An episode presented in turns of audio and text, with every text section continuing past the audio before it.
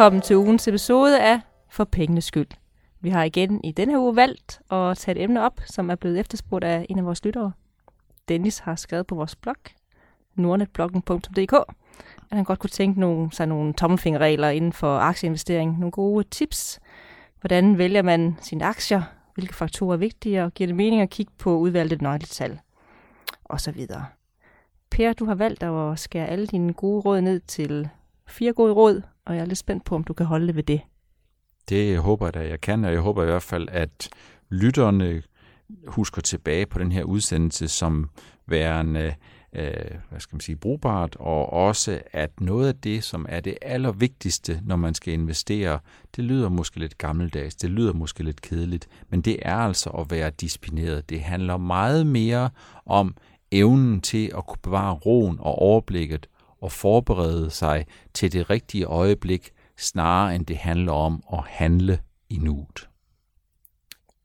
Per, din første, dit første gode råd her, øhm, det er at købe, købe en ejerandel af en virksomhed.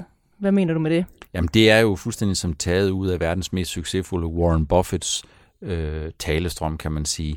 Mange investorer øh, kigger på aktier som øh, en, ikke en ejerandel i en virksomhed, men vel egentlig sådan lidt en ejerandel i en aktiekursudvikling, som fluktuerer opad eller nedad.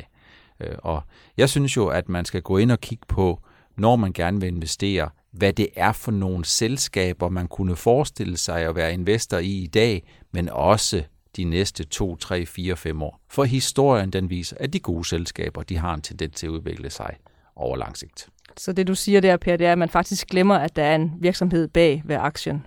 Det gør man meget ofte.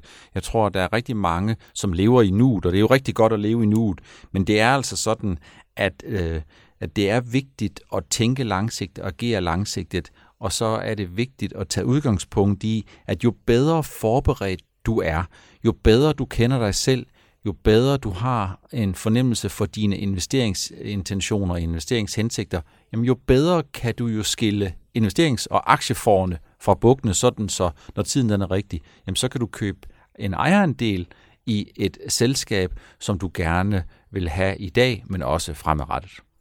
Når du siger købe en ejerandel, så tænker jeg, puh, det, det kræver en masse arbejde. Nu skal jeg virkelig kende den her virksomhed.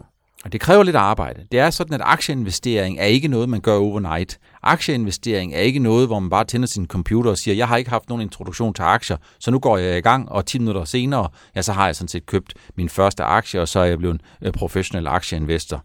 Øh, sådan er det ikke. Øh, dem, som gør det, jamen der er rigtig, rigtig stor sandsynlighed for og risiko for, at de kommer til at betale nogle rigtig dyre lærepenge. Så det vigtigste, øh, forud for, at man begynder at kigge på, hvad det er for en ejerandel, man ønsker at købe i en virksomhed, det er, at du skal blive øh, klogere på dig selv. Hvordan er det, du reagerer i nogle stressede situationer?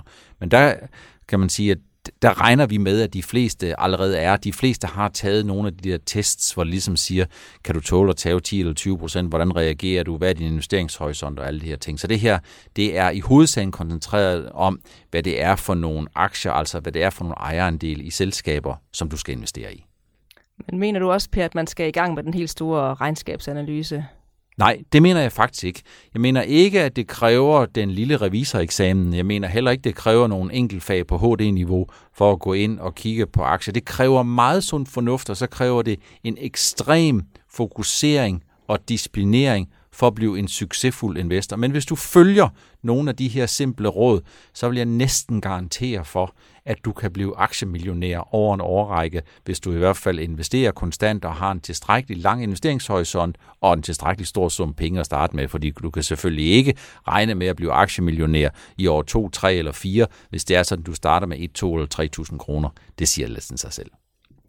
Hvad kigger du efter, Per, når du skal udvælge en aktie? Jamen, jeg kigger efter, hvad det er for nogle type virksomheder, øh, der er tale om. Jeg kigger, er det nogle selskaber, som år efter år efter år er i stand til at fortælle omverdenen, at de både er gode til at forny sig, at de er gode til at tænke på medarbejderne, at de er gode til at tænke på investorerne, og at det de gør, jamen det er et udtryk eller et ønske om at maksimere den langsigtede fremtidige værdi. Så jeg kigger faktisk øh, noget på regnskabstallene, men langt, langt mindre på regnskabstallene, end man måske egentlig kunne forestille sig. Kan du nævne et par eksempler på øh, aktier, du synes, der er interessante? Det kan jeg godt. Altså hvis jeg skal prøve at give et par konkrete eksempler, jamen, så vil det være sådan noget som Novo Nordisk, og det vil være sådan noget som DSV. Og hvad er det, de gør?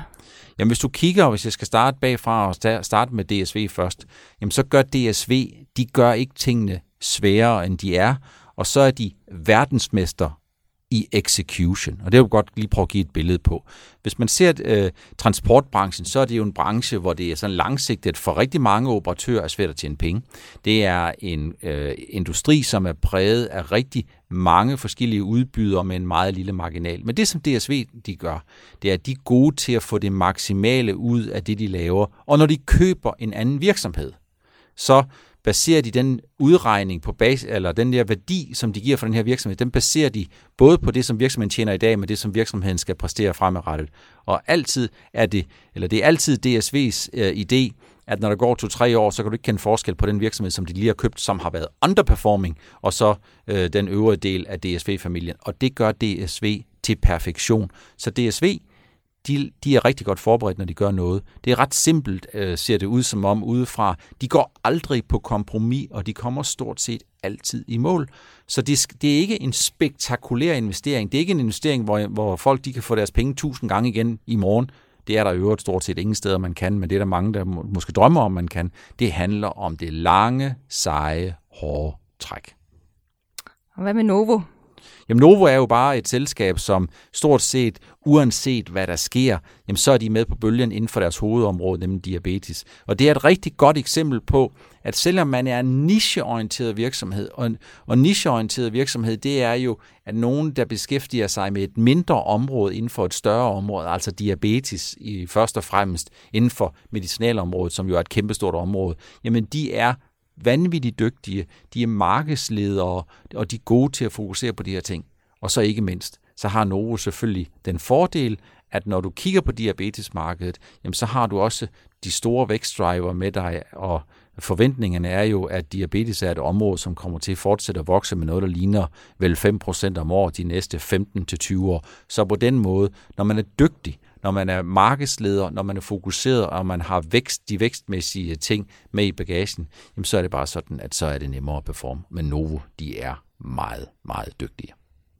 Per, nu nævner jo, du jo to øh, danske virksomheder. Er det et godt sted at starte, som hvis man nu er lidt nybegynder at starte og kigge på de danske selskaber? Ja, det synes jeg. Jeg synes, at det er et rigtig godt sted at starte med, ligesom at lære noget om, hvad det er, der kendetegner nogle forskellige virksomheder. Og så er det jo også sådan, at når du kigger på nogle af de danske selskaber, så er der mange, der meget ofte siger, at de danske selskaber, de er dyre, så dem skal vi egentlig ikke købe ind i.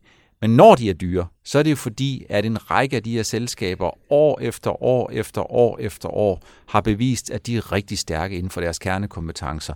Christian Hansen, Novo, Novozymes, Koloplast. Det er selskaber, som er meget højt vurderet, men grunden til, at de er meget højt vurderet, det er, at de inden for deres niche, der har de verdensklasse kompetencer. Det betyder, at udlændingen de kigger mod Danmark, når de kigger på en bestemt eksponering inden for et givet område. Og der er de danske selskaber, de er altså med helt i front. Det betyder ikke, at jeg siger, at de danske selskaber også fremadrettet vil give nogle fremragende afkast og mere afkast i forhold til alle mulige andre aktier. Men det betyder bare, at når man kigger ud i verden, så skal man måske starte med at kigge ind i Danmark som investor.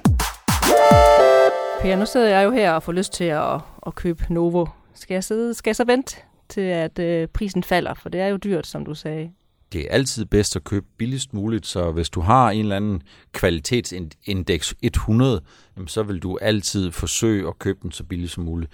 Men investorerne de skal fokusere mindre på prisfastsættelsen af en aktie og langt, langt mere på kvaliteten af det selskab, du køber. Det er det, som jeg kalder 90-10-reglen. Og hvad betyder det? Jamen 90-10-reglen, det er sådan en hjemmelavet regel. De fleste, de kender 80-20-reglen, altså 80% af hændelserne, de sker på 20% af, af, de, af, af, af observationerne, kan man sige. Altså det, der virkelig gør forskellen, jamen det er, den store forskel bliver gjort af nogle, af nogle få observationer. Og her har vi altså en situation, hvor man kan sige, investorerne, de skal bruge 90% af deres tid på at finde det rigtige selskab, og så skal de bruge 10% på at finde den rigtige pris på det rigtige selskab. Så det er fuldstændig rigtigt, som du siger. Det er altid en god idé at se, om man kan købe billigst muligt. Billigst muligt, det er altid som regel, når det er sådan, der er noget uro. Uro, det giver nervøsitet. Nervøsitet, det giver stigende risikopræmie. Stigende risikopræmie eller stigende risikofornemmelse, det giver faldende aktiekurser. Men derudover, jamen, så skal investorerne, de skal ikke fokusere alt for meget på, om en aktie lige er steget, eller om den lige er faldet hvis det er sådan, at selskabet i øvrigt har nogle meget fornuftige vækstforudsætninger og er i god gænge, så skal man faktisk bare betragte et eventuelt kursfald som en ekstra bonus ned i sin aktieturban. Så har vi jo alt det her makroøkonomi, hvor, hvor det, så kan det jo falde. Først begynder at falde, så kan det jo falde i lang tid. Det er rigtigt. Man kan sige, at øh, de sidste to kriser, de har været forudsagt 25 gange, og det er jo fordi, at de finansielle markeder, det er jo holdepladset for, det ene kan ske, og det andet kan ske, og i morgen kommer det vigtigste nøgletal, som kun lige nøjagtigt bliver overgået af dagen efter, hvor det vigtigste nøgletal nogensinde kommer, og så videre, og så videre, og så videre. Så man kan sige, at de finansielle markeder og investering er blevet sådan en underholdningsindustri, hvor man ligesom skal skabe de store overskrifter. Jo større overskrifterne er, har man egentlig fornemmelsen af, jo større øh, afkastmuligheder har man. Men det er altså ikke rigtigt rigtigt. Det rigtige, det er, vær godt forberedt, kend dig selv som investor, brug 90% af din tid på at finde de rigtige selskaber, og, og udnyt så de svingninger, der er, når du ser, at det selskab, som du har nogle fantastisk øh, store forventninger til, at de kommer på udsalg, så er det vigtigt at så til. Jeg har valgt at købe en aktie, og den falder, og den falder, og den falder. Hvor lang tid skal der gå, Per, før jeg skal øh, sådan revurdere min, ja, mit selskab? Jamen det kommer an på, om du har gjort dit forarbejde godt nok. Hvis du tager udgangspunkt i den måde, som Warren Buffett han sidder og kigger på tingene, så sidder han og siger, jamen hvis en aktie den er 60 kroner værd, og den handler til 30 kroner, lad os bare sige det sådan for nemhedens skyld i danske kroner, og, og den så falder fra 30 til 27, jamen så bevæger den sig egentlig længere væk fra de 60, som han egentlig opfatter som værdien, og det er også sådan, som du skal tænke. Men det vigtige er selvfølgelig, hvad det er for en værdi, der er på det her selskab. Den her værdi er omgivet med større usikkerhed, jo længere du bevæger dig væk fra nogle af de her benchmark-aktier. Jo længere du bevæger dig væk fra Novo og DSV og sådan nogle lidt større selskaber, jo større er risikoen for, at den værdi, som du opfatter som den universelle og som den langsigtede værdi, jamen den kan afvige fra det, på børsen. Så der findes ikke nogen generelle regler, der egentlig siger, at hvis du har købt en aktie, og den så er faldet 3%, så skal du egentlig fortryde det, og så skal du sælge den igen. Det kan være, enten har du truffet det forkerte valg, eller også er du i modsætning til det, som du har forsøgt at fortælle dig selv, nemlig langt mere kortsigtet, end du er langsigtet. Det her nøgletal, price earnings, er det noget, du kigger på? Ja, det er noget, jeg kigger en lille smule på. Men man skal bare huske på, at på samme måde som price earning, price earning ratio ikke er en forkortelse, kan man sige, for PER, eller mit navn, jamen så er det sådan, at det du kan se, det er, det er jo prisen, du kan måle. Den kan du se, den er ret tydelig. Men øh, earnings, jamen det er det, du tror, du kan se. Og earnings, det er den faktor, som er fuldstændig umulig øh, for alvor med to streger under og regne sig frem til øh, år efter år efter år. Så det er derfor, det er rigtig vigtigt, at du fokuserer og som investor bruger noget tid på at ligesom sige, at det er det her selskab, som jeg tror på år efter år efter år, vil være i stand til at tjene 5, 10 eller 15 procent mere lagt oven i hinanden, fordi så får du altså, så bliver du som investor rigtig meget og rigtig godt belønnet for at være på aktiemarkedet. Så lige for at opsummere, Per, så det du siger, det er, at det er altså vigtigt at gå efter kvalitet, end at gå efter pris. Jamen, vi vil alle sammen rigtig gerne købe noget høj kvalitet, som er på udsalg, og det, og det sker jo en gang imellem. Men hvis vi kun kigger på prisen, så er der en meget stor risiko for, at den kvalitet, vi oplever, der svarer til den lave pris, den er i virkeligheden noget lavere, end den man troede, man købte ind i. Så derfor så er mit gyldne råd, det er, fokusere langt mere på kvaliteten af selskabet, end egentlig fokusere på prisen. Og det er fordi, at prisen er en afledt effekt af den oplevede kvalitet og den oplevede risiko. Og meget ofte, jamen så vil en lav pris, det vil være synonym med et selskab, som er i problemer, som har været i problemer længe, og hvor problemerne fortsætter langt længere, end du egentlig går og regner med. Og på samme måde, så en høj pris, det er synonym med et selskab, som gør det godt, som har gjort det længe rigtig godt, og som også i fremtiden kommer til at gøre det rigtig, rigtig godt. Hvad med sådan noget som stemningen på, på markedet? Jamen, stemningen på markedet er rigtig vigtig. Øh, og det er fordi en, en dårlig stemning, den kan vare ved meget, meget længere, end man går og forestiller sig. En god stemning, den kan også vare ved meget, meget længere, end man går og forestiller sig. Altså, jeg ved ikke, hvor mange gange jeg har hørt de sidste 3-4 år, at der er nogen, der har kaldt toppen, og når øh, så hører vi som regel, at hvis så aktierne de er faldet 2-4%, så er der en masse, der kommer ud af hullerne og siger, at det var godt, vi solgte vores aktier for to dage siden.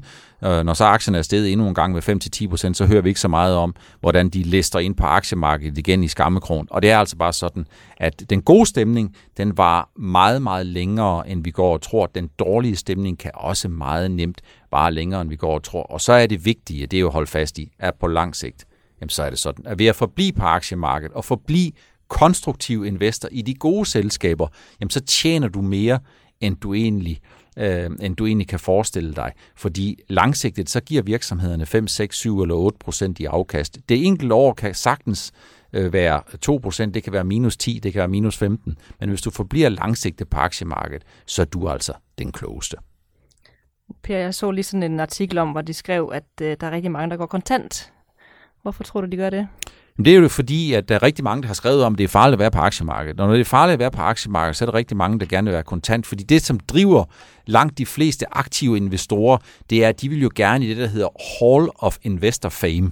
Og hvad vil det sige? Jamen, de vil gerne egentlig kunne bryste sig af og sige, jamen, jeg købte nogle aktier, så steg de 10%, så solgte jeg mine aktier, hvor efter de så faldt 10%, så købte jeg mine aktier igen, øh, og på den måde, jamen, så er jeg god til at værdiakkumulere. Men udfordringen ved sådan en strategi, hvor besnærende den end kan lyde, det er, at det er rigtig, rigtig svært at vide, hvornår investorerne lige nøjagtigt får en god eller en dårlig risikofornemmelse. Og der synes jeg, det er sådan, man kan, øh, man kan få lidt inspiration fra øh, øh, nogle af dem, som har beskæftiget sig med investeringspsykologi. Det er sådan, at hvis du sådan spørger den gennemsnitlige investor, og hvis man med 50% sandsynlighed kan vinde, og 50% sandsynlighed kan tabe, det kan være et vedmål, det kan være at gå ind i en investering, jamen så vil langt hovedparten af dem, der skal tage stilling, de vil sige nej tak.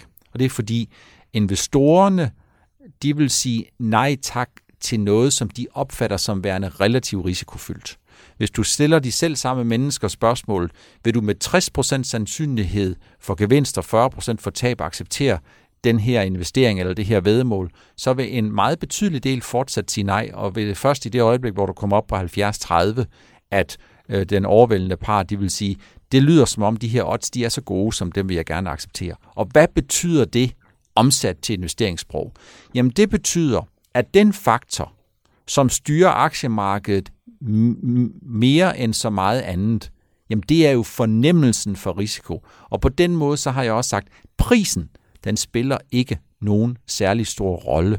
Den spiller en stor rolle på kort sigt, men, men det er altså fornemmelsen for risiko, som trumfer så meget andet. Og hvis jeg skal prøve at give dig et eksempel på det, jamen så kan man sige, hvor, hvorfor er det sådan, at øh, ejerboligmarkedet det svinger så meget? Hvorfor er det prisen på huse svinger så relativt meget? Hvorfor er der nogen, der i dag har lyst til at købe et hus til 4 millioner kroner, som de ikke har lyst til at købe til 2,5 millioner kroner for fem år siden. Nogen vil selvfølgelig hæve dem, det er fordi renterne de er faldet. Det er kun delvist øh, en del af sandheden. Det er fordi, når huset koster 4 millioner kroner, efter at have kostet 2,5 millioner kroner for 5 eller 7 år siden, så er markedet på vejen op. Og når markedet er på vej op, jamen så har folk de har en opfattelse af, at markedet vil fortsætte øh, med at gå opad, og risikofornemmelsen den vil gå ned. Og det er det, der driver øh, køberne, det er det, der driver investorerne.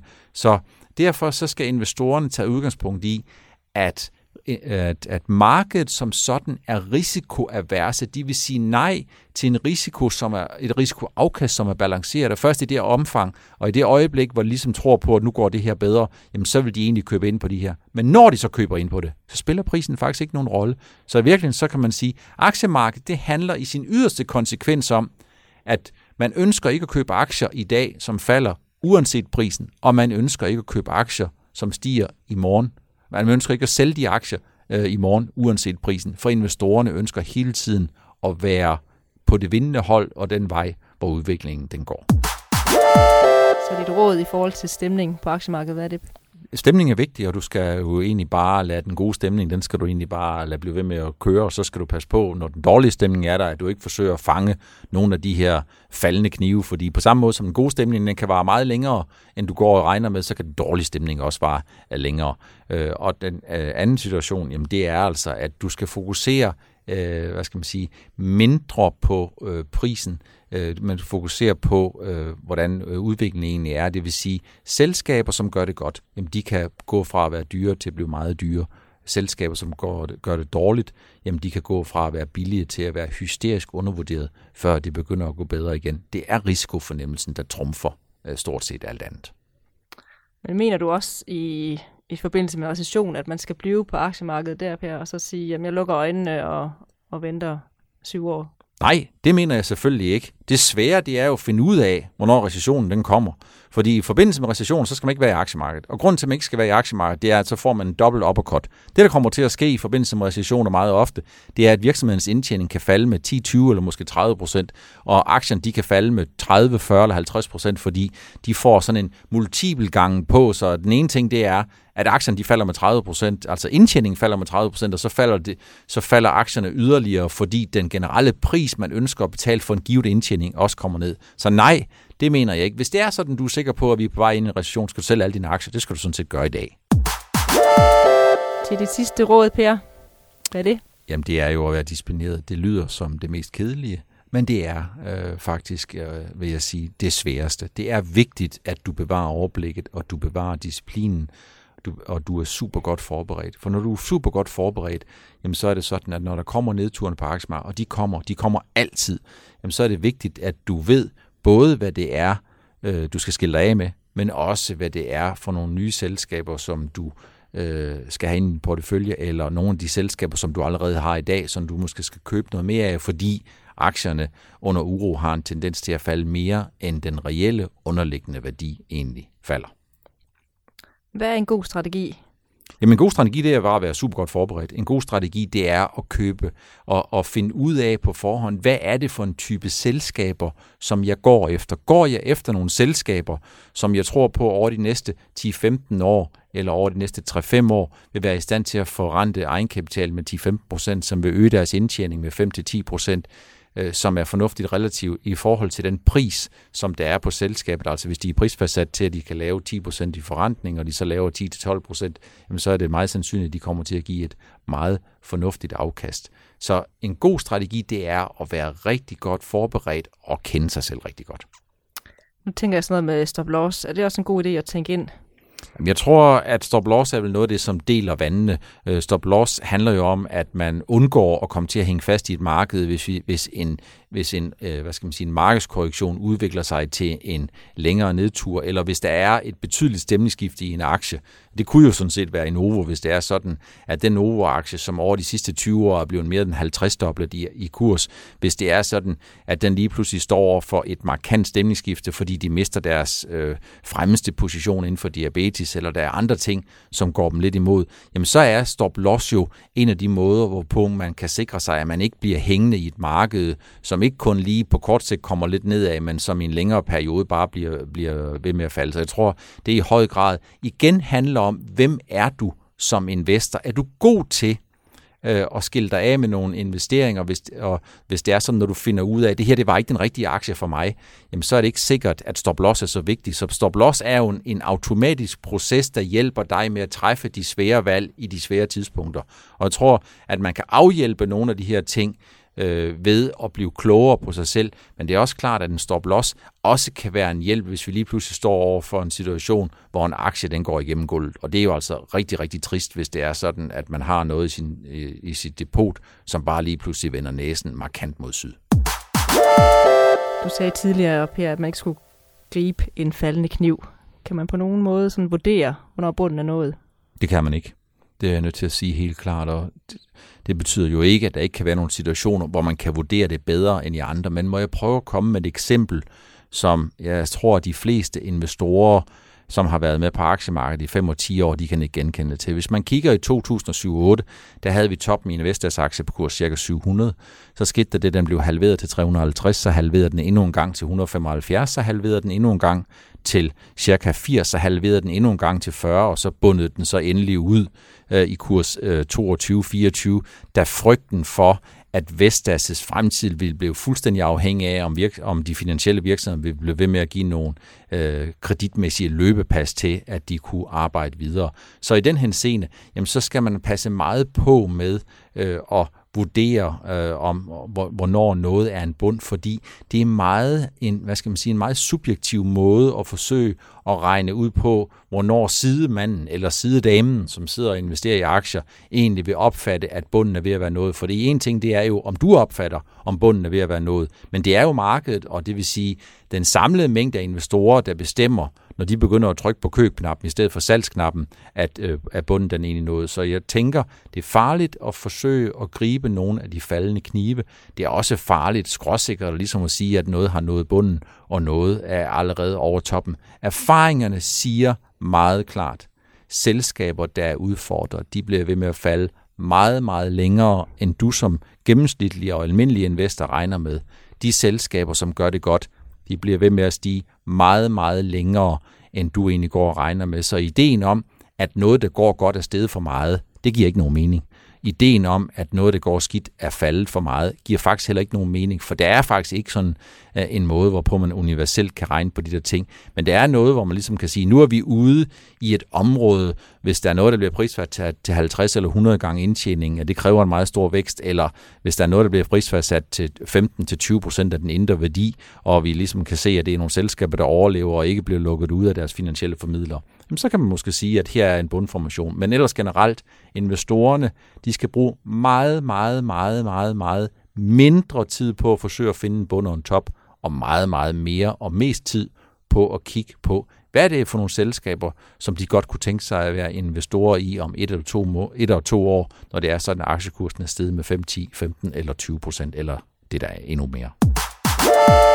Vi er ved at nærme os vejs afslutning på denne episode. Vi vil jo fortsat gerne have, at du er med til at give nogle emner, som vi kan tage op i programmet, og det kan du gøre af de sædvanlige kanaler. Det er på nordnetbloggen.dk. Du kan gå ind på Facebook, eller også så kan du skrive til mig på min Twitter-profil, snabelag Per Nordnet. Og så er vi sådan lidt på vej med en særudsendelse, en særudsendelse, som vi har fået lov til at lave i forbindelse med Dansk Aktionærforenings messe i København den 12. april. Der optager vi øh, ikke det kommende, men det efterfølgende afsnit af For pengenes skyld.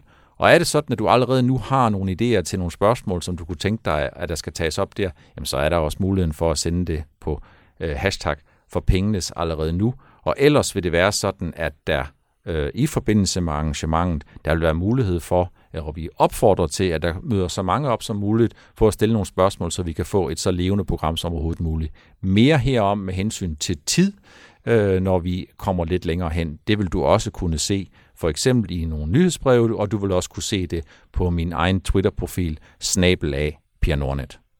Ja, på Facebook skriver vi også lidt om det. Absolut. Tak for den gang. Penge, penge, penge.